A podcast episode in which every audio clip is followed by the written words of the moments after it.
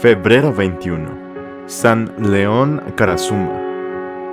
Mártir del Japón, coreano, de la Tercera Orden, 1597. Canonizado por Pío IX el 8 de junio de 1862. León Karasuma fue el primer terciario franciscano en el Japón y bien pronto el más activo y dinámico cooperador de la misión.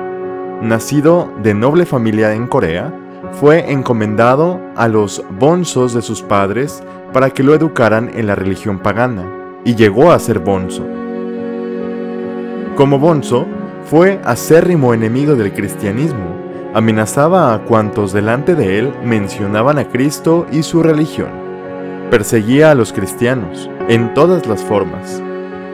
Dios que quería hacer de él un vaso de elección, como un día San Pablo Apóstol, en el camino de Damasco, dispuso que de Corea, León, se trasladase al Japón. Allí tuvo la fortuna de encontrarse con un intrépido cristiano que le habló largamente de Cristo, del Evangelio y de la religión católica. Lentamente sus ojos se abrieron a la verdad.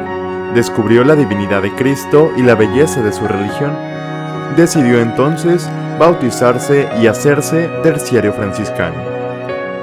Poco después llegaron a Meaco los frailes provenientes de Filipinas. Fue conquistado por su estilo de vida, su pobreza y su simplicidad, y el ardor de su predicación evangélica. Pidió y obtuvo después de larga preparación el bautismo y los demás sacramentos. Se hizo compañero asiduo y colaborador de San Pedro Bautista. Dirigió como técnico la construcción de iglesias y conventos, hospitales y otras obras caritativas. A menudo era al mismo tiempo arquitecto y obrero manual en el trabajo de las construcciones.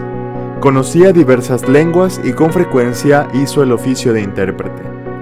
Este ejemplo de dinámica actividad influyó mucho en los paganos que se convertían y sobre los cristianos que lo ayudaban en las actividades.